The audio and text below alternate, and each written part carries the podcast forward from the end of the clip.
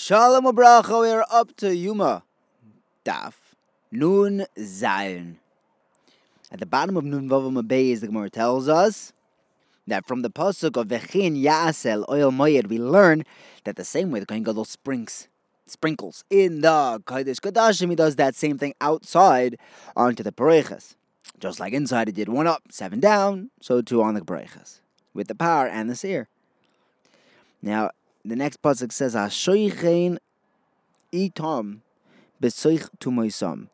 Hashem, you do this this uh, kapara, this Yom Kippur avoida to the Ribono Shel Olam, who is Sheikhin. He lives with you in the Tumah, in your Tumah. We learn from here that even when we are Tame, when we're not exactly, you know, up to par with what we're supposed to be doing, the Shekhinah is with us 100%. In fact, there was an Apikairis that, that told Rabbi Yechanan, he's like, now you guys are Tame, it's a Pasuk in Eicha that says, Tumo so bishulya. So uh, Rabbi Yechanan says, yeah, but that, that's, Rav Chanina told, told them in. Well, that, yeah, but you know what? The Ribono Shel Olam is still with us, because even when we are Tame, the Shechina Shara Beinehen. Now the Gemara asks a question because you're not allowed to learn a hekish off of another hekish, and it seems that that's what we're doing we're learning that you do the hazois outside on the pareches, from the hazois inside the kodesh kodashim of the sar and the peh. The problem and the par. The problem is that those sprinkles themselves are learned out from a hekesh. We learned par to say and say to par to learn how many hazois to do. So how could he learn a hekesh of doing it outside also from this hekesh of how many to do? So there's three answers. The first answer the Gemara gives is that the heck the hekish that we had from Par to Seh was not a complete hekish. Both Par and Seh told us that you're supposed to sprinkle. The question is how many times. So the number we learn out from each other. And a hekish like that, you are allowed to learn another hekish from. The problem is that that's you're only allowed to do that according to one Tana. What are you going to do uh, according to the Tana that says that even if you learned out a half a hekish, you can't learn out another hekish from it? So here we have the second answer that the first hekesh we learned was on the animals. How many sprinkles do they do on the par? How many sprinkles do they do with the with the seh? But the second hekesh we're learning on the makom that just like the place, the kodesh kadoshim had these sprinkles, so too the hazah should be done in the kodesh itself. The first hekesh was on the par and the seh, the animal. The second hekesh is on the makom. The third answer the Gemara gives this second hekesh, when we learn to do the sprinkles outside on the kapores, is actually included in the first hekesh, where we say how many sprinkles to do. We're saying how many sprinkles to do inside and outside.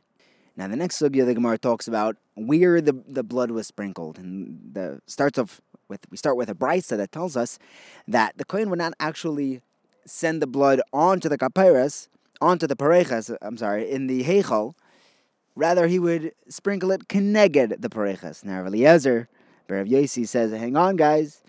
I was in Rome. There's a whole story about uh, teaming up with a shade in Me'ilah on Yud But uh, he says, when I was in Rome, I got a glimpse of the pareches, and I saw the blood of the par and the seer of Yom Kippurim on the breches. The blood actually went on it, not just connected it. The Gemara says, yeah, how did he know that that was the blood of Yom Kippurim? He says, well, because it was exactly in order. He's The Kohen Gadol stands right near the breches when he does it, and he does uh, a drip on top of a drip, and it was all organized. You could tell that it was from Yom Kippur. In fact, we have another Mishnah that says, by the par helam dover of a tzibor, and the whole Klal does an Avera because of a mistake in Sanhedrin, so over there, they would sprinkle kineged the pareches. The Mishnah says it wouldn't actually touch it. And over there again, Rabbi Eliezer says, I saw the pareches in Rome, and it had dam of the blood of the parlam davar also. The Gemara says, well, how did you know it was the parlam davar? Maybe it was the, the par, the blood of the par and the seer of Yom Kippurim.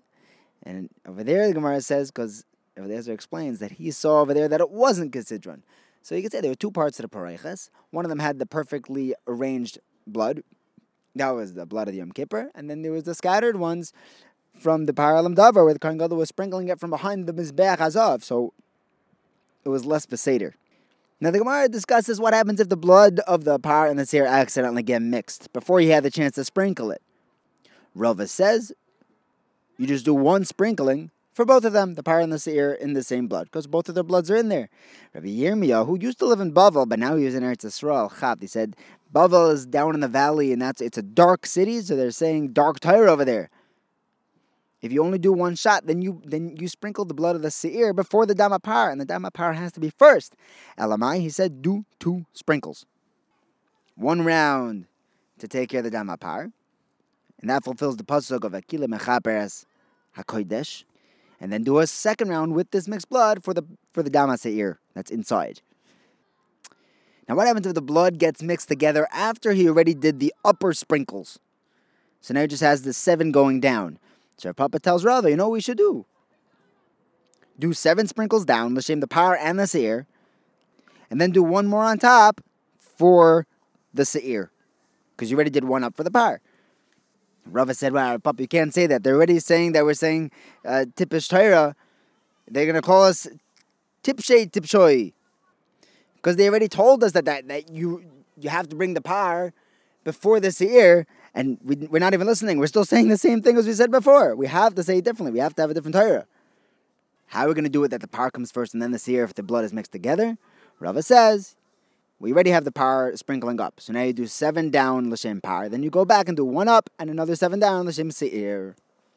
The next case of the Gemara discusses what happens if the blood cups got confused and you're left with three cups and you don't know which cup is which. What's the par blood and what is the seir blood? So over here, you do three separate sprinkles instead of two. The first one is either paraseer, the second one is either paraseer, and then the third one, depending on what the first one was, let's say the first one was, was accidentally seer. So now you have the par and then you'll have seer. But this way you automatically know that you sprinkled both of them and the par came first. What happens if some of the blood got mixed up in a third cup? So you have a cup of mixed up blood, and you have two cups of clear blood. You know that not clear like translucent, clear meaning we we have clarity as to what blood is. We have par, seir, and a concoction.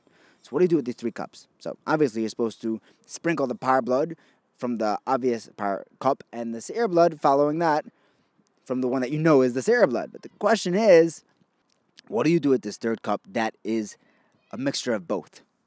Can you still pour this at the side of the Mizbeach? Or maybe this cup is now dochoy, and you have to pour it out into the drain, into the amo. So we have two answers that are totally opposite. Or Papa says that even according to the Mandomara holds that you have, if you have two cups of blood, right, instead of pouring all the blood, the blood of a korban into one cup, you pour it into two. And you take one of these cups and use it to sprinkle the blood. The second one is shirayim, and shirayim means that you could still pour it at the side of the mizbeach he would only hold that when your second cup is still valid good blood and you know what it is and you can still pour it at the side. But over here, this third blood is this, this third cup, this concoction is not good because you can't sprinkle with this blood. You have two cups that you can sprinkle with, the dam and the seir, and then you have this this mixture blood. He only said that you're allowed to use that third that second cup for shirayim because it's still 100% good blood. You could use that for sprinkling if you wanted. Rav Huna said exactly the opposite. He said, even if you're going to say that that second kais would normally be dachoy and you would have to spill it out, the only reason why that Tana would say to spill it out is because you just pushed it away. You had two cups to pick from, you picked the other one. So now this one, you throw in the garbage. But over here, your third cup of, of the mixed blood, you didn't push it away at all. So this, you can pour, pour out the yesod hamizbeach as Shirayim. The Gemara brings a brisa that talks about changing the status of the extra cup. And it learns out from Sukkim that if someone pours the blood from the shechita into four separate cups, and then he uses one of those cups to sprinkle on all four karnas mizbeach. If you were to use all four of them, then they're all good, and you could pour the rest of it into the yisayid and the mizbeach. But if you only used one cup, then we have a pasuk that says, "Ves domo yishbach you pour out the blood that you used to sprinkle, but the rest of them you pour into the amma, you pour it down the drain, according to Tanakamo. But Rav Shimon says that those three cups are shrayim from the first cup that you used for the hazah, and you could still pour them into the aside. Because we have another, the other pasuk says ves kol dama yishbach. And it says ves dama yishbach. That's telling me that only the blood that actually came out from the shechita you have to sprinkle, that you pour into the aside. But the blood that's left in the cow after the shechita, that you let drain into the yama. Have a wonderful day.